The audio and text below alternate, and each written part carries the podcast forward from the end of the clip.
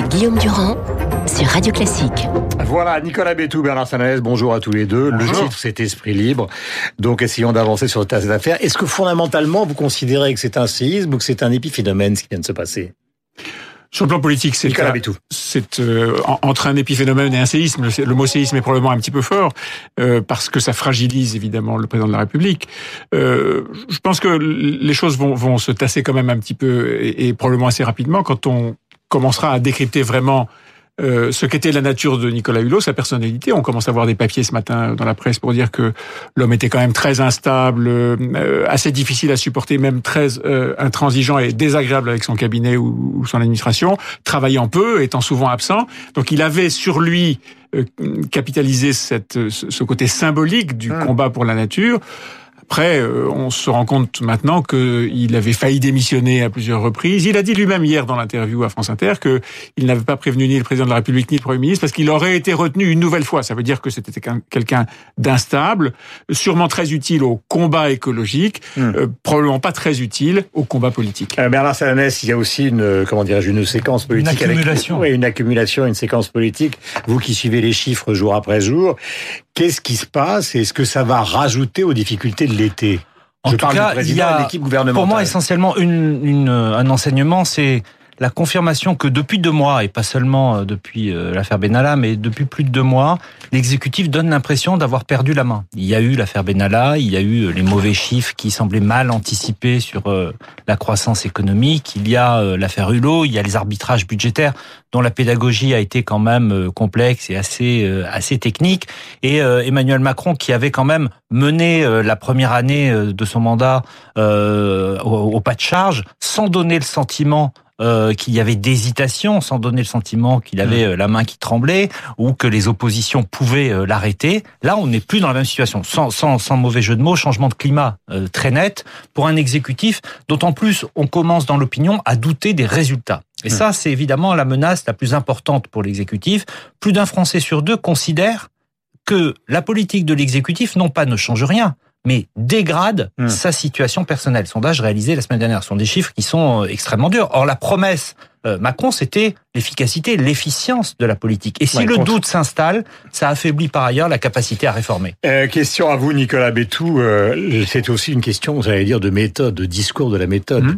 Euh, est-ce que cette méthode Macron, cette idéologie d'une certaine manière de Macron, consiste à dire qu'on peut avoir dans le même gouvernement des gens qui ne sont d'accord sur rien, c'est-à-dire par exemple hmm. sur le glyphosate, Travers et Hulot. Est-ce que cette méthode est une méthode qui est condamnée avec cette affaire? C'est un peu la limite, et c'est d'ailleurs notre manchette ce matin, euh, la manchette de l'opinion, les, limites du macronisme ou de ce qu'on a appelé le en même tempisme, c'est-à-dire en effet avoir des gens qui sont euh, pro-glyphosate et des gens qui sont anti-glyphosate.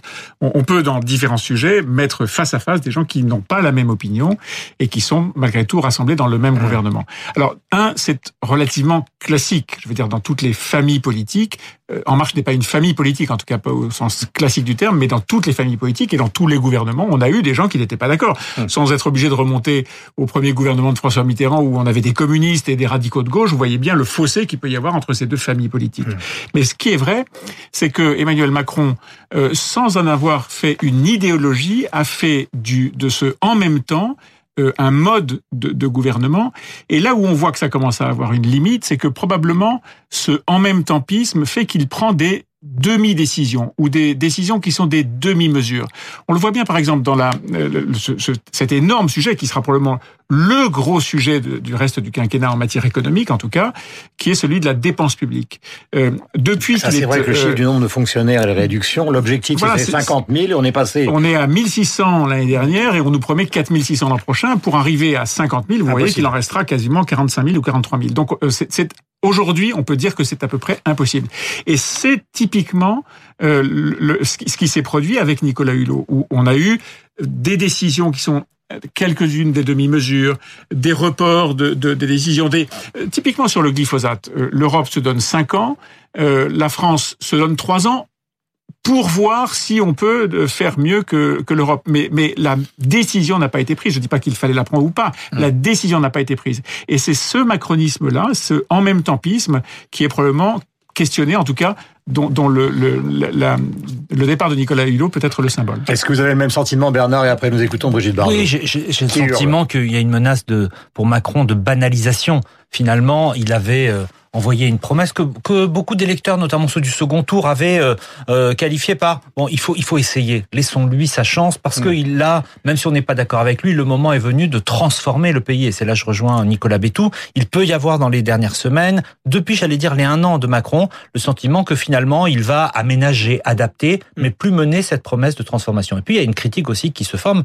euh, depuis plusieurs semaines sur la gouvernance. Et là-dessus, le départ de Nicolas Hulot envoie par ailleurs un autre signe, qui est que finalement autour d'Emmanuel Macron, il n'y a pas tant que ça de personnalité forte, comme si euh, le président voulait n'avoir autour de lui que des gens qui le suivaient de manière euh, euh, de manière fidèle, mais pas de personnalité. Qui sont les deux personnalités qui, autour de l'élection présidentielle, ont, ont, rallié Macron? François Bayrou avant l'élection, Nicolas Hulot après. Hmm aujourd'hui ces deux personnalités fortes qui pouvaient, euh, dans l'opinion, contrebalancer un peu euh, les euh, défauts perçus de l'image d'Emmanuel Macron ne sont plus au gouvernement. Voilà, je voudrais qu'on écoute Marlène Schiappa qui est France Info qui fait écho à, à l'entretien que nous avons eu hier quand je lui ai appris la démission de Nicolas Hulot. Elle a été extraordinairement surprise et elle a commenté sa surprise sur France Info. Oui, je suis remise. En fait, pour donner quelques éléments euh, de contexte, nous étions en train de parler à Guillaume Durand de la loi sur les fausses nouvelles. Et je lui expliquais comment les fausses nouvelles se propagent et comment cette loi va permettre de lutter contre cette propagation. Et donc, j'ai pensé qu'il me faisait un test pour voir euh, si j'étais crédule. Et euh, ce n'était pas un test, c'était une véritable information. Voilà donc pour euh, de cette réaction et cette explication de Marlène Schiappa. Je voudrais qu'on écoute Brigitte Bardot qui a beaucoup combattu la politique de Nicolas Hulot euh, depuis maintenant plusieurs années et vous allez l'entendre, je l'ai joint donc euh, hier soir dans sa maison tropézienne et les mots euh, sont des mots extrêmement durs. Écoutez, il a euh, vraiment été nul d'un point à l'autre. Voilà. Il a, rien fait pour les animaux, il a rien fait pour le nucléaire, il a rien fait pour le glyphosate, il a rien fait pour rien. Euh, quand vous avez vu le président euh, Macron, euh, est-ce que vous avez eu le, le sentiment que Macron avait, comment peut-on dire, des doutes sur le maintien au gouvernement de Nicolas Hulot? Parce que vous en avez parlé. Non, on n'en a pas parlé du tout. Et donc, euh, euh, si mes renseignements sont bons, euh, après cet entretien, vous avez donné une interview un petit peu au vitriol. Hulot vous a appelé, lui. Alors oui, là, c'était un appel au vitriol, là. Au mois d'août, il m'a appelé parce que j'avais donné un interview à Var Matin mhm. en disant que Hulot était inutile et incapable. Donc il l'a mal pris et il m'a appelé pour m'insulter et me dire que les dossiers étaient coincés à l'Élysée. Voilà. Ça, c'est un appel qui date de quand, euh, Brigitte Bardot? Ça doit être euh, au début du mois d'août. C'était au début de ce mois d'août, euh, là. Bien sûr, bien sûr. Et est-ce qu'il avait l'air penaud? Est-ce qu'il avait l'air de... de il n'avait l'air pas penaud du tout. Il était agressif et très en colère. Bah, il a dit qu'il ne pouvait pas agir puisque ses dossiers étaient coincés par l'Élysée. Mhm. Voilà. Est-ce que vous pouvez penser euh, ce matin, Brigitte Bardot, qu'au fond, il en veut beaucoup Emmanuel Macron de vous avoir reçu et de vous avoir écouté? Écoutez, pour le moment, c'est moi qui en veux à Emmanuel Macron pour l'allégeance qu'il a faite aux chasseurs. Là, je suis furieuse comprends que Nicolas Hulot ait démissionné à la suite de ce rendez-vous scandaleux où, on a où Macron donné des facilités et des gentillesses extraordinaires aux chasseurs, alors que vraiment c'est inutile, très très méprisable de la part d'un président de la République. Et d'après vous, Brigitte Bardot, pourquoi ces avantages ont été donnés par le président de la République Là, je ne sais pas. Il une alerte totale aux chasseurs d'une manière épouvantable, inhumaine même. Et je trouve que euh, que c'est scandaleux parce que Macron est très pour l'Europe. Or, tous les pays d'Europe ont fait des choses formidables, ont raccourci les périodes de chasse, n'autorisent plus aucune chasse à court, etc. Or, Macron fait exactement l'inverse de ce que font les pays d'Europe. Voilà. finalement, qu'est-ce que vous retirez de l'entretien que vous avez eu avec le président de la République? Est-ce qu'il a été utile ou pas du tout cet entretien? Bah, L'entretien n'a pas été utile.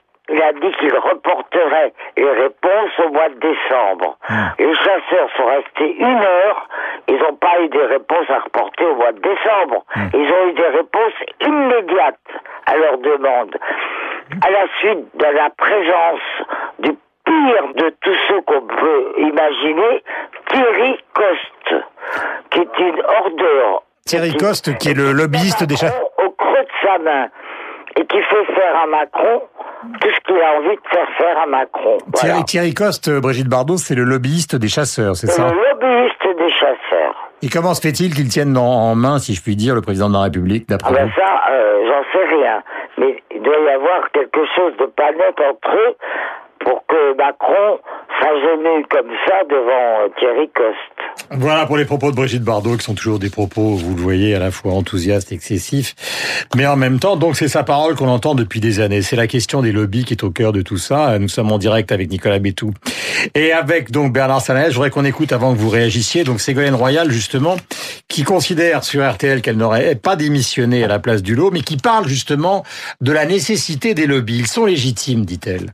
Ils sont légitimes les lobbies dans une société. Mm. Pourquoi? Parce que qu'est-ce que c'est qu'un lobby? Un lobby, c'est un groupe de pression qui défend ses intérêts. Ils sont légitimes les lobbies. Qu'est-ce que c'est que la politique? La politique, c'est euh, justement euh, essayer d'identifier les intérêts privés dans une société qui sont parfaitement légitimes, mais d'en dégager l'intérêt général et d'imposer à ces lobbies l'intérêt général. Voilà, donc cette question des lobbies, vous la connaissez, vous les connaissez l'un et l'autre comme sondeur, euh, analyste de la société et journaliste politique. Alors, est-ce que ce Thierry Cos dont vient de parler Brigitte Bardot est un homme qui tient dans la main le président de la République et qui a obtenu pour les chasseurs des choses qui font que l'eau, tout d'un coup, a piqué une crise de nerfs? Euh, franchement, je ne sais pas ce qu'il a obtenu ou, pas. Euh, ce que je constate, c'est qu'il était là avec d'autres représentants d'un lobby, en l'occurrence une fédération, la fédération des chasseurs. Il était là avec euh, le président du groupe parlementaire de la République en marche au Sénat, François Patria, qui sont des chasseurs proclamés. Et, et ça fait partie, comme le dit Ségolène Royal, d'ailleurs, ça fait partie de la vie politique que de recevoir on appelle ça des lobbies maintenant. Vous connaissez l'origine de l'expression. Ce sont des gens qui sont dans les couloirs, les lobbies, et qui essayent d'influencer la politique. Mais les lobbies sont toujours représentants d'intérêts contradictoires. Et il y a des lobbies pour la chasse et des lobbies contre la chasse. Et probablement l'arbitrage revient aux politiques.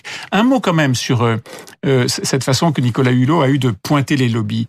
Nicolas Hulot est un lobbyiste. Il a construit son image sa notoriété, sa personnalité sur le lobbying. Il a créé une fondation, il a même créé une entreprise dont je vous dis en quelques mots que euh, cette entreprise avait comme objet le conseil en relations publiques et en communication sous toutes ses formes. C'est un lobbyiste. Hmm. Et il s'est affronté à Thierry Coste, lobbyiste adverse pendant des dizaines d'années. Donc l'idée qu'il soit effarouché euh, par euh, l'existence de lobby là où lui a été le lobbyiste ultime puisqu'il a réussi à faire que en 2007 cinq des principaux candidats à l'élection présidentielle de 2007 signent sa charte, son pacte pour l'environnement. Il l'a fait en faisant du lobbying. Ça me laisse un petit peu rêveur. c'est l'avenir maintenant qui nous intéresse, Bernard Salanès. Euh, alors les noms circulent, là, euh, François de Rugy, le président de l'Assemblée nationale, qui est écologiste à la base, Ségolène Royal, qu'on vient d'entendre, Barbara Pompili, euh, et, et, beaucoup d'autres. Mais là, je parle simplement de l'équipe. Mhm. On a l'impression qu'il y a une sorte d'archange exterminateur euh, qui était encensé par la presse, qui s'est mis à diriger la France dans des conditions absolument exceptionnelles, puisque lui-même a reconnu qu'il avait été élu par effraction euh, dans la dernière présidentielle. Est-ce que ça veut dire que ce parcours de ce personnage atypique qui est Emmanuel Macron va devenir maintenant un parcours beaucoup plus classique de la politique française? C'est-à-dire qu'il va falloir slalomer entre les nécessités sociales, les réalités économiques et au fond un, paysage politique où il n'a plus vraiment d'alliés. Il n'a plus d'alliés, même s'il a, il faut pas l'oublier, une base parlementaire extrêmement solide. Il n'y a pas, il peut y avoir des humeurs, il n'y a pas de frondeur aujourd'hui au Parlement. Ça viendra peut-être, hmm. mais il y a une majorité solide. Deuxièmement, il y a des oppositions. On pas du tout. Hein. Oui, mais il y a des oppositions qui, sont, qui sont fortes, mais qui, oui, c'est vrai que le, les absents de la rentrée euh, parlementaire, vous avez raison, euh, c'est le mouvement marche. Mais l'exécutif, lui, avec l'interview du premier ministre, était euh, hmm. était présent dans le dans le débat. deuxièmement, on a des oppositions qui certes ont repris leur couloir naturel et ont retrouvé un peu d'oxygène. On l'a bien vu ce week-end, de Mélenchon à Vauquier, en passant par une Marine Le Pen qui évidemment porté par les questions sur le régalien et sur l'immigration, qui ont fait pendant l'été une forte progression euh, dans, dans les préoccupations des Français. Ça, c'est à, c'est à, c'est à retenir. Mais le sujet pour Emmanuel Macron, il est double. Est-ce qu'il peut continuer sur sa promesse de transformer le pays? Et donc, une des réponses, et sans doute sa meilleure réponse, c'est de montrer à cet électorat, notamment une partie de l'électorat de droite, qu'il va continuer à enchaîner les réformes sans, j'allais dire, mollir. Et puis, il y a une deuxième question, vous l'avez évoqué, sur sa gouvernance. Est-ce qu'Emmanuel Macron peut changer?